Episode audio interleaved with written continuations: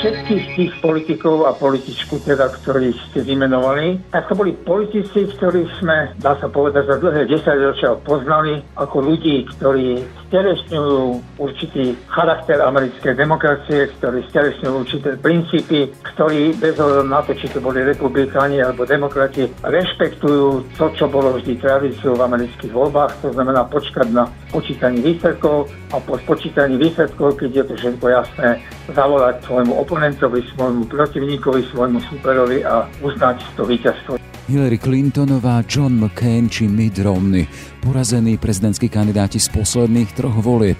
Podľa Martina Bútoru vedeli, aké sú pravidlá a podľa nich aj postupovali. Donald Trump pravidlá nie, že mení. On ich podľa bývalého veľvyslanca Spojených štátov hrúca tým, že sa vyhlásil za víťaza v čase, keď ešte neboli spočítané milióny hlasov. To teda v dejinách Ameriky nemá obdobu. Americká demokracia sa tak podľa Martina Bútoru ocitá vďaka Trumpovmu postoju v kritickom bode, s ktorým sa budú musieť vyrovnať až súdy.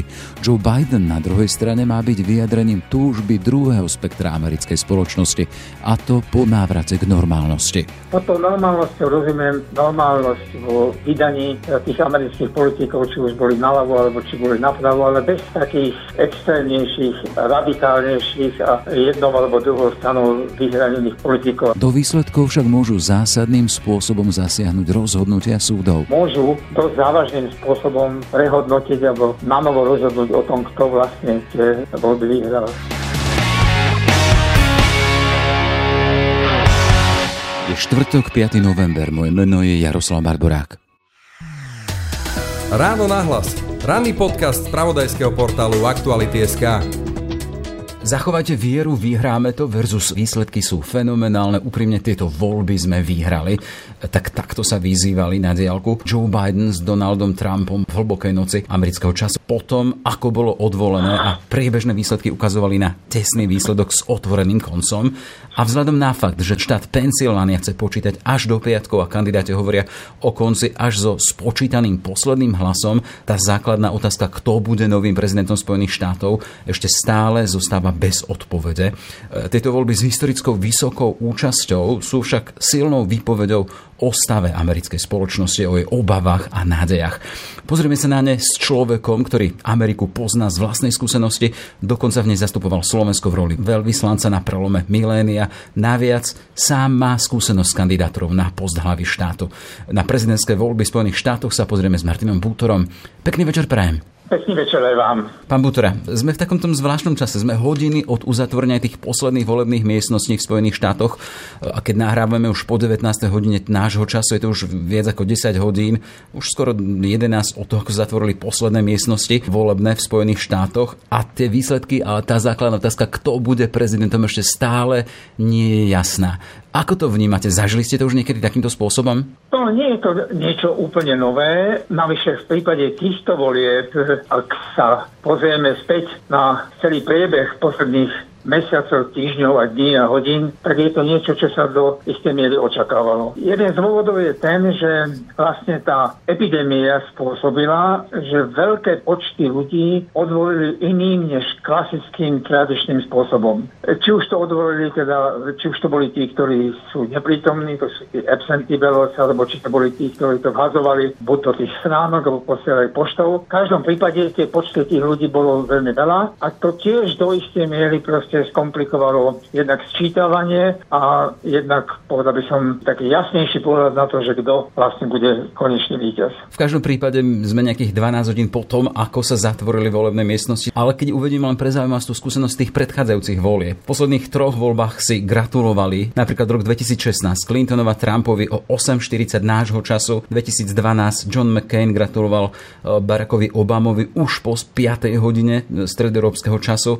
rok 2008 Mitt Romney Obamovi po 7 ráno. To je pár hodín od toho, ako boli zatvorené miestnosti. Dnes sme po 19. hodine a ešte stále to nie je jasné. Vy hovoríte o tom, že sa to očakávalo. Prečo sa to očakávalo? Tých menej volebných miestností a veľký počet tých, ktorí volili poštou, to je ten pravý dôvod. Nie len preto. Všetkých tých politikov a političku, teda, ktorých ste vymenovali, tak to boli politici, ktorých sme, dá sa povedať, za dlhé 10 ročia poznali ako ľudí, ktorí stelesňujú určitý charakter americkej demokracie, ktorý stelesňujú určité princípy, ktorí bez ohľadu na to, či to boli republikáni alebo demokrati, rešpektujú to, čo bolo vždy tradíciou v amerických voľbách, to znamená počkať na počítaní výsledkov a po spočítaní výsledkov, keď je to všetko jasné, zavolať svojmu oponentovi, svojmu protivníkovi, svojmu superovi a uznať to víťazstvo jediný raz sa to celkom nestalo. V roku 2000 Al Gore najprv pripustil, že prehral, ale potom po bližšom pohľade na to, aké boli tie výsledky, žiadal napokon prepočítanie v niekoľkých okrskoch v štáte Florida. To súvisí aj s tým, vlastne kto sú títo kandidáti. A z tohto hľadiska teda súčasný prezident Donald Trump a kandidát naozaj nie je takým tým klasickým, tradičným politikom, ktorého sme poznali za tú dlhú dobu existencie, keď sme mali možnosť bližšie sa zoznámiť s Amerikou, bližšie sa viac dozvedieť o americkom volebnom systéme, o demokracii a o všetko, čo s tým súvisí.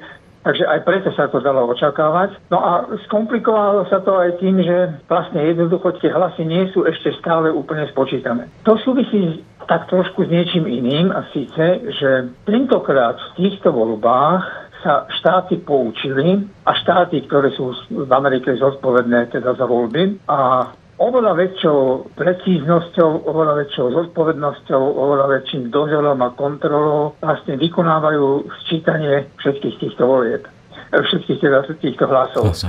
To znamená, že keďže vznikli obavy o tom, že by sa mohlo odohrať niečo, o čom prezident Trump opakovane hovoril, napokon on to hovoril už aj 2016, že hrozia nejaké volebné podvody, tak tieto štáty sa tento raz veľmi dobre pripravili a Zároveň platí, že ten proces toho sčítavania je teda z tohto hľadiska pomalší a dlhšie trvá. Keďže to neboli voľby, kde by tí ľudia boli všetci naživo prítomní a volili by spoločne tvárou tvár, obrazne povedané. Čiže prítomnosť Donalda Trumpa s jeho charakterovou výbavou a s tým, teda, čo už pred voľbami vyhlásil, teda, že nemusí uznať výsledky volieb, hovoríte, že vedú k väčšej opatrnosti. Áno, teda z hľadiska, povedal by som, dobrým výsledkom tohto celého je, že keď tak počúvame svedectvá z jednotlivých štátov, kde teda vystupujú oficiálne predstavitelia, či už je to generálny prokurátor, alebo minister, alebo ministerka vnútra, alebo ďalší štátny úradník, tak vlastne oni veľmi, veľmi podrobne referujú o tom, ako prebieha ten proces, ako prebiehajú krížové kontroly, ako sa to kontroluje napríklad v jednotlivých okreskoch a zároveň teda v tých jednotlivých centrálach. Čiže tie štáty sa na to z tohto hľadiska pripravili a to je jeden z dôvodov, prečo to trvá dlhšie a prečo to postupuje pomalšie. Keď sa vrátime e, ešte do hlbokej tej americkej noci, to bolo niekedy okolo druhej, keď vystúpil samotný e, Donald Trump s tým, že už vtedy sa vyhlásil, citovali sme to v úvode, výsledky sú fenomenálne, úprimne tieto voľby sme vyhrali. Tento jeho postoj vyvolal veľkú vlnu kritiky, že vyhlásil sa za víťaza volieb v čase, keď ešte neboli spočítané milióny hlasov. Áno, bez osporu. To je krok, to je vyhlásenie, to je teda stanovisko, ktoré predniesol naozaj bezprecedentným spôsobom, v tom zmysle slova, že ešte všetko nebolo spočítané a prezident Trump na tej konferencii tlačovej povedal, že v skutočnosti sme my tieto voľby vyhrali. Hovoril vtedy aj o, ukr- o ukradnutých voľbách. Aj Joe Biden povedal, teda, že verím, že to vyhráme, ale jedna vec je, keď niekto povie, že áno, držme sa, spočítava sa to, verím, že sme na dobrej ceste a vyhráme to. A druhá vec je, keď teda povie, že sme tieto voľby vyhrali a zároveň povie, že sú vážne pokusy o volebné podvody a že tieto voľby, hoci sme už ich my vyhrali, nám chcú tí druhí ukradnúť. To teda v dejinách Ameriky je výrok, alebo je krok, alebo je vyhlásenie, ktoré nemá obdobu a z tohto hľadiska bolo teda výrazne kritizované ako protidemokratické a vlastne keď sa to tak zoberie ako protiústavné. Postoj a vyhlásenie, ktoré nemá obdobu, ale chcem sa spýtať, je to stratégia Donalda Trumpa? Čo by tým mohol, čo tým chcel získať? Ťažko povedať, že človek mm. nevidí toľko do jeho psychiky. Do istej miery to mohlo vyplynúť aj z toho, že prezidentovi Trumpovi sa v týchto voľbách veľmi darilo. Obstál vo viacerých kľúčových a kritických štátoch. Jeho výsledky boli lepšie, než predpovedali prieskumy. A to celé mohlo vytvoriť takú atmosféru, že vlastne naozaj už sme na ceste k tomu víťazstvu a to už potom k tomu pristúpi, povedal by som jeho nejaká osobná črta, lebo to je človek, ktorý, videli sme to za tie 4 roky, ktoré opakovane nikdy neváhal povedať o tom, v čom je on najlepší, v čom dosiahol najlepšie výsledky, čo sa mu najviac zo všetkých podarilo a povedal by som teda k slušným a dobrým a solidným úspechom priebehu tejto volebnej noci sa ešte pridala takáto jeho četa, ktorú sme viackrát počuli a vyplynula z toho potom takéto vyhlásenie. No, ohlásil, e... ohlásil aj to, že sa obracia na najvyšší súd. Čo by urobilo uh, s tým čakaním na vyhlásenie no, víťaza to ohlásené teda, spochybnenie volieb? No. no. E, áno, tak ako hovoríte, to znamená, že jednak to bolo to vyhlásenie o tom, že sme vyhrali, potom bolo vyhlásenie, že ak náhodou sa to bude spochybňovať, že sme vyhrali, ak by nám tí druhí demokrati chceli ukradnúť tie voľby, tak my urobíme všetko preto, aby sa to nestalo a vyslovil tam aj teda taký náznak, ktorý má až priam charakter nejaké vyhrážky, že sa teda obrátime na najvyšší súd, teda Supreme Court, nie jednotlivých štátov, ale Supreme Court, najvyšší súd. Čiže federálny. Áno. Uh-huh. A tu sa pýtam teda, čo by urobil s tým čakaním na vyhlásenie práve tento krok? My sme sa v tejto chvíli dostali do takej ďalšej fázy volieb, o ktorej zatiaľ v tých komentároch sa nejak podobnejšie nehovorilo. Spomínal som, že na tom začiatku sa ukázalo, že tie predpovede a tie prieskumy jednoducho tentokrát opakovane zase nesedeli. Môžeme potom hovoriť o tom, aké sú príčiny toho. Tam to je ďalšia veľká e, téma. No a mhm. zároveň sa potom, a zároveň sa potom počase, po jednotlivých hodinách, predsa len začala situácia nejak vyrovnávať a tá situácia sa vyrovnávala tak, že v tejto chvíli naozaj nie je celkom jasné, kto vyhral, ale tie šance tábora Joea Bidena sa teda zvýšili a na jednej strane teraz počúvame vyhlásenia všetkých tých reprezentantov v tých štátoch, kde tie výsledky sú ešte tesné, nie už je to Wisconsin, alebo nie je to Michigan, alebo všetky ostatné, ktoré sú ešte stále kritické. A na druhej strane sa presúvame do iného obdobia, pretože je zrejme veľmi pravdepodobné, že výsledky, e, ktoré budú spočítané, budú rôznym spôsobom teda napadnuté na rôznych úrovniach súdneho systému Spojených štátov. Teraz Trumpová kampaň už ohlásila, že je také americké slovo, že they will challenge. To znamená, že oni spochybnia tie výsledky a obrátia sa na to, aby to bolo prepočítané. To by inak za normálnych okolností, keď je ten výsledok veľmi tesný, to nie je až taká veľká rarita a na to existujú aj procedúry hej, v jednotlivých štátoch. No ale teraz, ak ste sa pýtali priamo, čo to môže znamenať, ak to bude podané na ústavný súd, tak pozrite, už doteraz sa hovorilo minimálne o takých troch oblastiach. Tá prvá oblasť, kde sa teda môže stať, e, že budú sa hľadať argumenty proti tomu, čo sa dialo, a síce to, že opatrenia, ktoré boli urobené na to, aby ľudia mohli ľahšie a bezpečnejšie voliť uprostred tej epidémie, že sú vlastne neústavné a že sú otvorené možným chybám alebo možným podvodom, tak to je taká prvá námietka. Tá druhá námietka je, že rozhodnutia, ktoré sa urobili, sa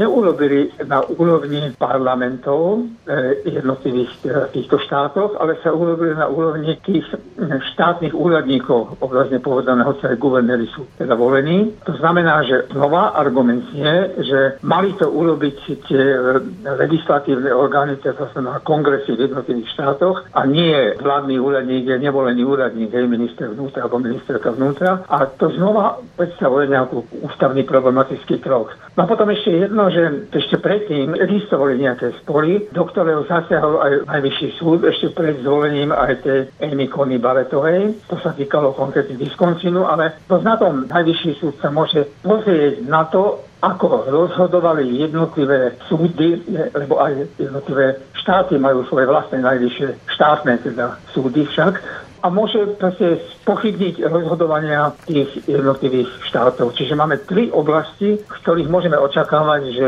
prídu proste námietky voči postupu v týchto voľbách, čo pochopiteľne spôsobí, keď ste sa pýtali, vraciam sa po dlhom vysvetľovaní nakoniec, že čo pochopiteľne môže spôsobiť, že sa definitívne výsledky volie dosť zásadným spôsobom oddialil. Uvidíme, či to budú hodiny, či to budú dni. E, v každom prípade e, e, takéto rozmýšľanie o týchto veciach nevedie až k tomu, teda, že budeme konštatovať, alebo skonštatujeme, že v jednej z najstarších demokracií sveta hrozí povolebný chaos? Do istej miery to bohužiaľ sa už začína konať. Je otázka, akým spôsobom sa toto všetko zvládne, lebo ak si spomenieme na ten rok 2000, tak vlastne tam najprv Al Gore požiadal prepočítanie hlasov, ručné prepočítanie hlasov v štyroch tých distriktoch, štyroch tých obvodoch teda. Niečo sa začalo a, a potom to bola taká povedal som komplikovaná prestrelka medzi tým. Niečo dovolil Floridský najvyšší súd, niečo potom najvyšší súd Spojených štátov zamietol až napokon vlastne najvyšší súd rozhodol o tom, že sa už tým prepočítavaním má skončiť a o necelých 600 hlasov vlastne zvýťazil George W. Bush. Faktom ale je, že ten rozdiel medzi dneškom a tým rokom 2000 je dosť zásadný, pretože Nikto, ani z tábora Georgia Busha, ani z tábora Alagora, nikto vtedy nespochybňoval ten volebný proces takým spôsobom, že by hovoril o tom, že tie voľby boli ukradnuté, alebo že došlo k podvodom, alebo že by spochybňoval samotný princíp, samotnú zásadu toho postupného demokratického volebného procesu. To sa vtedy nestalo, ale už aj vtedy, aj keď sa toto nestalo, aj to bola istá záťaž. Napokon ten súd definitívne rozhodnutie prijal až 12. decembra čo teda naozaj je dlho po termíne, keď sa voľby konali. Čiže áno, svedčí to o tom, že sa tá americká demokracia ocitá v dosť kritickom bode a nebude jednoduché a nebude ľahké a bude aj dosť komplikované to všetko sledovať, kde všade prídu žaloby, kde všade prídu podania a ako na to jednotlivé úrovne reagujú. Pán Butor, takto sa zase vrátime oblúkom k začiatku. Vy si nám spomínali, že keby na tých miestach boli ľudia, kandidáti s charakterom, alebo tu mierite na to teda na tú osobnostnú výbavu samotného Donalda Trumpa keby tam nebolo jeho spochybnenie, jeho e, trpezlivosť na čakania, na sčítanie hlasov, tomu by sa Amerika mohla vyhnúť bez najmenších pochybností, okrem toho, že tie výsledky sú naozaj tesné, ale ten moment, ktorý ste vy naznačili, to znamená ten otáznik a ten možný chaos a, a tie možné nejasnosti, tak to do toho bez pochyby vniesol Donald Trump. A v tomto zmysle slova to nie je prekvapením, lebo on to už avizoval. On to už predtým hovoril, že proste ak my náhodou tie voľby máme prehrať, tak len preto, že dojde k nejakým podvodom alebo dojde k nejakým chybám alebo k nejakým nesrovnalostiam, nie preto, že by sme my naozaj prehrali. Tak ak niekto, a nie len hoci kto, ale hlava štátu, najvyššie postavený človek v celom americkom systéme hovorí niečo také, opakuje to, v rôznych vydaniach, v rôznou frazeológiu, v rôznych vetách, v rôznych vyhláseniach, tak sa to z tohto hľadiska dalo očakávať. Čiže do istej miery sa, povedal by som, tento problematický povolebný stav dal očakávať. Hej, na druhej strane hneď potom, ako zazneli tieto jeho slova, zazneli reakcie z druhej strany, že tieto jeho výroky o ukradnutí volieb, o zmanipulovaní volieb sú ničím nepodložené. A tu chcem ťahať tú našu debatu ďalej ak máme kandidátov, prezidentských kandidátov, tí zvyknú byť obrazom celej spoločnosti. Takýchto asi Američania chcú. Čo to hovorí o samotnej e, spoločnosti, o samotných Spojených štátoch amerických, keď majú za kandidátov takýchto ľudí? Hovoríme teraz konkrétne o Donaldovi Trumpovi. Tých výkladov, čo to vlastne hovorí o americkej spoločnosti, môže byť teda viac. Faktom je, že e, Donald Trump za tie 4 roky si udržal v nemalej miere alebo vo veľkej miere tábor tábor svojich príbežencov, ktorí sú stále presvedčení o tom, čo sa mu podarilo dosiahnuť. Teda, že to je politik, ktorému sa podarilo oživiť ekonomiku, že to je politik, ktorý sa usiluje ochrániť teda Američanov pred všetkým možným. Na jednej strane ochrániť pred stratou zamestnania v takých tradičnejších odvetviach, ako je povedzme ťažba uhlia alebo ocel a že sa bude usilovať tieto zamestnanecké príležitosti vrátiť späť do Spojených štátov, že sa postaví proti migrantom, sa začal budovať ten múr s Mexikom, aj keď to nedokončil, ale predsa niečo začal. Ďalej, že bude ochraňovať aj záujmy Amerikov, bude klásť Ameriku na prvé miesto. Tvárov tvár všetkým, ktorí po vydaní, v chápaní a vo vnímaní týchto príležencov by vlastne chceli Amerike uškodiť, by vlastne chceli Ameriku nejakým spôsobom obrať, kládli by na Ameriku nároky, aby sa starala o iných, aby sa starala o celý svet, aby sa zapájala do všetkých možných medzinárodných organizácií, inštitúcií a míňala to peniaze, aby platila teda veľké výdavky na obranu oveľa väčšie než ostatní spojenci. A takto by sa dalo pokračovať. A nehovorím, že v niečom nemal tam pravdu. Napríklad pokiaľ ide o väčší podiel na výdavkov na obranu, tak tá pravda tam, to nehovoril iba on, to sa už hovorilo za Obamu a ak napokon vyhrá Biden, tak to takto bude pokračovať. No dosť na tom suma sumárum, že ten Trump je z tohto hľadiska politik, ktorý mnohých, mnohých ľudí uspokojil. A teraz ešte prejdem k inej veci. Toto by bolo také, povedal by som, áno, tak je to republikán a, a vlastne tí, ktorí ho volili, stoja za ním, ale myslím si, že to odráža ešte inú črtu v americkej spoločnosti a síce, že spôsob, akým sa títo jeho prívrženci k nemu stávajú a spôsob, akým ho proste vnímajú, svedčí nie len o naozaj veľmi extrémnej polarizácii, ale svedčí o tom, že ako keby to nebolo to klasické vnímanie, že tu sú jedni, ktorí sú skôr doprava, tu sú druhí, ktorí sú skôr doľava, sú reprezentovaní nejakými stranami, ale ako keby to bol nejaký návrat k takej kmeňovej kultúre. Ako keby sa aj nemalá časť alebo veľká časť americkej verejnosti začala tak správať. Tá kmeňová kultúra to je niečo podobné ako sú futbaloví fanúškovia. Keď máte Spartu a Sláviu, tak proste taký tuhý a tvrdý fanúšik jednej alebo druhej veľmi ťažko dopustí, že nejakú chybu urobili oni sami. Vždy to bol niekto iný. Kmeňová kultúra vlastne delí celý svet na našich, to sú naši, a na tých druhých. A tí druhí sú rozmanití, sú to aj protivníci nepriatelia a aj proste tí, ktorí nám sú zle. A v tomto zmysle slova tam racionálne argumenty idú na bok, je tam veľmi veľa vášne, je tam veľmi veľa oddanosti a lojality voči teda tomu obrazne povedané kmeňovému náčelníkovi. A to je taký ďalší prvok, ktorý sa aj v Spojených štátov objavil. Jedna politologička Amy Chu o tom napísala knižky, čiže v Amerike sú aj o tom, čo začalo hovoriť a samozrejme to nie je len vec Ameriky. Videli sme na viacerých aj kontinentoch, či už je to Severná Amerika, alebo Európa, alebo iné časti sveta, že vlastne takýto druh populistického vydania politiky, kde sa prikladá väčší význam tomuto kmeňovému vnímaniu, sa objavil aj v mnohých iných krajinách sveta. Hey, vy ste v jednom z tých vašich ostatných textov prirovnali e, Donalda Trumpa a tú Ameriku za jeho čias k mečerizmu u nás na Slovensku. Prečo? No ja myslím z dvoch dôvodov, že tak ako sa ten pojem mečerizmus postupne rodil a postupne dostával nejaké charakteristiky, nejaké črty. Ľudia, ktorí sa s tým zaoberali, to proste zhrnuli do pomene presvedčivé argumentácie. Marian Leško o tom napísal knihu a mnohé think tanky a médiá a novinári o tom veľa písali. No a tie črty v podstate boli také, že to bolo také väčšinové chápanie demokracie bez respektu k menšinám, že to bolo porušovanie pravidel hry, že to bolo vyvolávanie nepriateľov, že to bolo organizovanie kampaní a dalo by sa takto pokračovať. No a podobne teda v prípade Trumpa a v prípade jeho správania sa podobne postupne vyvinul a usadil ten termín Trumpizmus a treba povedať, že človek, podľa ktorého to bolo pomenované, tak tomu sám výrazne prospel. Keď sa len pozrieme na správanie v niekoľkých takých kľúčových záležitostiach, tak jednak veľmi zvláštne a úplne nezvyklé a vymýchajúce sa zo všetkých pravidel bolo to, že Trump teda nepodal svoje daňové priznanie. Trump zároveň sa opakovane nedostavil na to, čo mu sa hovorí predvolanie na vypočutie na kongrese, najmä ak teda predsedali tomuto vypočutiu demokrati. Prekrútil e, pravidlá hry pri bezpečnostných previerkách, teraz zastavil vyšetrovanie dvakrát ohľadne svojich obchodných väzieb na Rusko. Teraz napríklad taký klasický príklad je ten Roger Stone, to je človek, ktorý bol taká spojka medzi Wikileaksom a Trumpom. Vieme, že Wikileaks vtedy proste uverejnil mailovú korešpondenciu Hillary Clintonovej, ktorá vlastne nevyznievala v jej prospech. A Trump urobil to, že mu zmiernil trest, on mu nezrušil ten trest, zmiernil, čo ale napríklad umožnilo to, že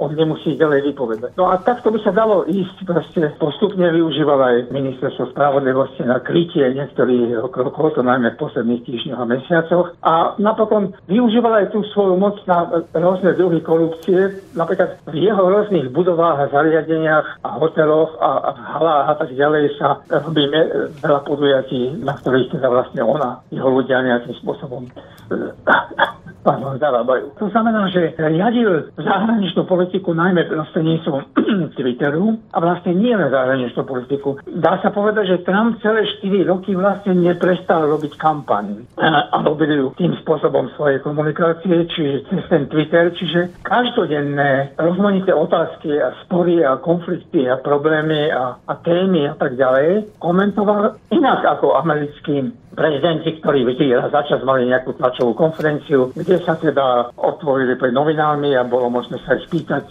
a bola to zaužívaná nejaká prax. Tam prakticky za tie celé 4 roky tým spôsobom komunikácie sa nevzdiali od čoho si, čomu sa zahovoriť kampaň a, a napokon ešte ukázalo sa, že jednak mal taký sklon k ľuďom, ktorí sú skôr autoritárskymi vládcami, či už sa to týka Putina, alebo či sa to týka niektorých ďalších. A vyznačoval sa tým, že tiež zaviedol iné pravidlá do medzinárodného vyjednávania a síce nie, že by sa pridržiaval toho, na čom sa v zásade po druhej svetovej vojne postupne dohodli jednotlivé mocnosti a na čom sa ustanovili určitý teda, svetový poriadok, ak sa to dá povedať, to znamená na istých pravidlách, ale v podstate praktizoval politiku takých obchodných dílov, takých transakčných dílov. Ja urobím tebe toto, ty urobíš mne toto. A ešte v tých díloch sa vždy stával ten, že on ten díl samozrejme vyhral a že on samozrejme vždy bol najlepší. Tak keď to tak zosumarizujeme, a toho by bolo viac, tak z tohto hľadiska sa to označenie Trumpizmus celkom hodilo. Nehovoriac o tom, že Trump napríklad mal 5 bezpečnostných poradcov, to je najkľúčovejšia funkcia v Bielom dome. Trump mal ministrov obrany, mal ministrov zahraničných vecí,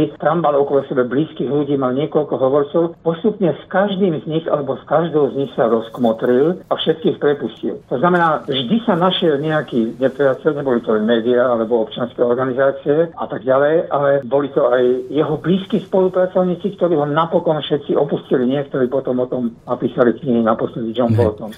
Suma sumárum, toto všetko vytvorilo určitý politický štýl, ktorý sa dá označiť ako trumpizmus, podobne ako my sme mali mečiarizmus, ale ja som to prirovnal aj preto, pretože sa vytvorila taká zvláštna situácia, už dá sa povedať posledné mesiace pred voľbami, pretože viete, keď máte takéhoto človeka denne na očiach a denne počúvate, čo hovorí na tom Twitteri, denne vidíte ho, ako vystupuje, tak to je dosť veľký nárok na psychiku. Viacerí ľudia o tom teda hovorili aj písali a ľudia si tak už vraveli, že lebo áno, už, už už kam to všetko povedie, už mi s tým dajte pokoj. A na Slovensku Dá sa povedať, že po troch, po rokoch vládnutia Mečiara ľudia tiež začali hovoriť, že každá rodina alebo iná debata končila Mečiarom. Začali si hovoriť, dajme už si s tým pokoj, už nechcem počuť do Mečiarovi, rozmýšľajme o tom, čo bude ďalej. Aj v tomto sa to mentálne podobalo na situáciu na Slovensku. Hej, len aby to nevyznelo teda, že tieto voľby sú iba o Donaldovi Trumpovi, samozrejme na druhej strane Joe Biden, ale ešte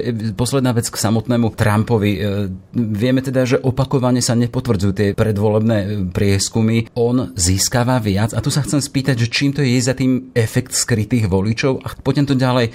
Čo je to za obraz o spoločnosti, že na jednej strane sa za toho svojho kandidáta v úvodzovkách hambia, nepovedia v prieskumoch, že ho budú voliť, na druhej strane v konečnom dôsledku mu dávajú hlas. Dá sa povedať, že že Amerike imponuje. Tých mm-hmm. príčin, prečo tie prieskumy tentokrát znovu nedopadli tak, ako sa to teda v nich četalo a ako sa to v nich vyhlasovalo a odhadovalo. Ďalší taký dôvod, domnievam sa, je ten, že tie prieskumné agentúry sa tento raz predsa len poučili v tom zmysle slova, že neobyšli celkom tých Trumpových voličov a tých jednotlivých e, jeho podporovateľov, ale keďže Amerika je z tohto hľadiska dosť decentralizovaná krajina a je to naozaj federácia štátov a v mnohých, mnohých oblastiach tie štáty majú vlastné pravidlá hry, vlastné zákony, vlastné postupy proste a aj vlastné zloženie obyvateľstva. A to ešte aj v tých štátoch je to veľmi prestré, tak je naozaj veľmi komplikované a veľmi ťažké robiť také prieskumy, ktoré by boli na telo tých samostatných jednotlivých štátov a ktoré by odhadli, čo sa vlastne dialo. A napokon potom Trumpovi sa veľmi podarilo v tých posledných týždňoch a dňoch mimoriadne zintenzívni kampaň, na rozdiel od e, Badenovcov, ktorí v dôsledku pandémie medzi ľudí veľmi nechodili, tak on pokračoval vo veľkých stretnutiach, mítingoch. 10 tisíce dobrovoľníkov oslovovali potenciálnych voličov, ktorými si takými mikrocielenými sondami proste zistili, aby sa dali registrovať. Na Floride a na juhu veľmi výrazne intenzívnili svoje oslovovanie hispanských Američanov, najmä tých, ktorí pochádzajú z krajín ako bola Kuba, alebo Nicaragua, alebo Kolumbia, to znamená z krajín, kde slovo socializmus nemá dobrý zvuk a Bidena vykresoval ako socialistu. Takže tých príčin je viac, ale povedal by som, vrátim sa k tomu, čo som vravel. Dosť veľa ľudí stále Trumpa považovali za človeka, ktorý pre nich urobil veľa, ktorý ich konečne vypočul, ktorý im rozumie, ktorý dáva taký pocit víťaziaceho náčelníka, víťaziaceho a silného muža, ktorý nám to zabezpečí, že teda všetky tieto problémy, ktoré tu budú, predsa len sa nejakým spôsobom vyriešia, keď dáme do jeho rúk teda to, čo mu treba, to znamená to druhé volebné obdobie. Hej, e, konštatovali sme to, že tieto voľby aj e, vzhľadom na to, že ešte 12 hodín potom, ako sú zatvorené volebné miestnosti, stále nepoznáme, nemáme vyhláseného víťaza, majú na druhej strane aj Joea Bidena, ktorý má tiež svoje čísla a z tých výsledkov zatiaľ vychádza to, že medzi obyvateľstvo má vyššiu podporu, čo sa týka jednotlivcov, ale vieme, že ten americký systém počíta s tým s hlasmi voliteľov a tam to je tiež veľmi tesné. Uvidíme, ako to dopadne. Chcem sa spýtať, e, o akej Amerike hovorí kandidatúra Joea Bidena? Ja si myslím, že e, v prípade Joea Bidena, ak by sa to malo povedať naozaj iba pár slovom jednou vesou,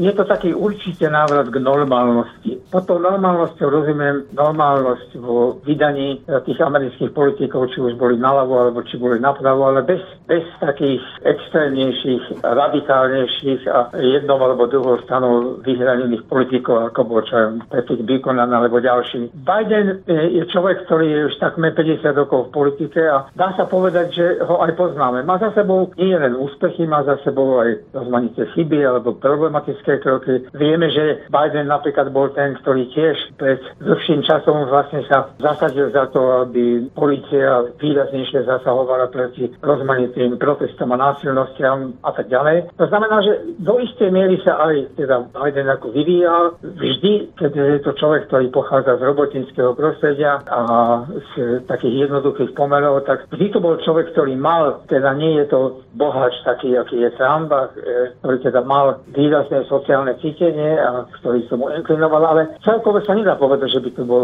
človek, ktorého by sa dalo označiť, že lavičiar, je to skôr centrista. A ešte jedna vec. Biden mal zdar a má ho stále a to sa prejavilo aj za tie roky. On bol predsedom zahraničného výboru Senátu a čeli čo iné robil a potom bol viceprezidentom však, ale Biden má dar, že sa vie so svojimi súpremi a protivníkmi nejakým spôsobom dohodnúť. Niektoré zákony dokonca prijal spolu aj so svojím republikánskym partnerom. Vedel proste komunikovať, vedel konzultovať, vedel ustúpiť, vedel robiť to, o čom je politika. To znamená dosahovanie kompromisov, to znamená proste hľadanie toho, čo sa reálne dá dosiahnuť, prípadne aj v spolupráci alebo aj spolu s tými druhými, ale určite nie, aby tých druhých vyhlasoval za nejakých zásadných nepriateľov alebo diablov alebo proste protivníkov, ktorí sú len a len a len to zlé a s ktorými teda v tomto zmysle sa treba zatočiť.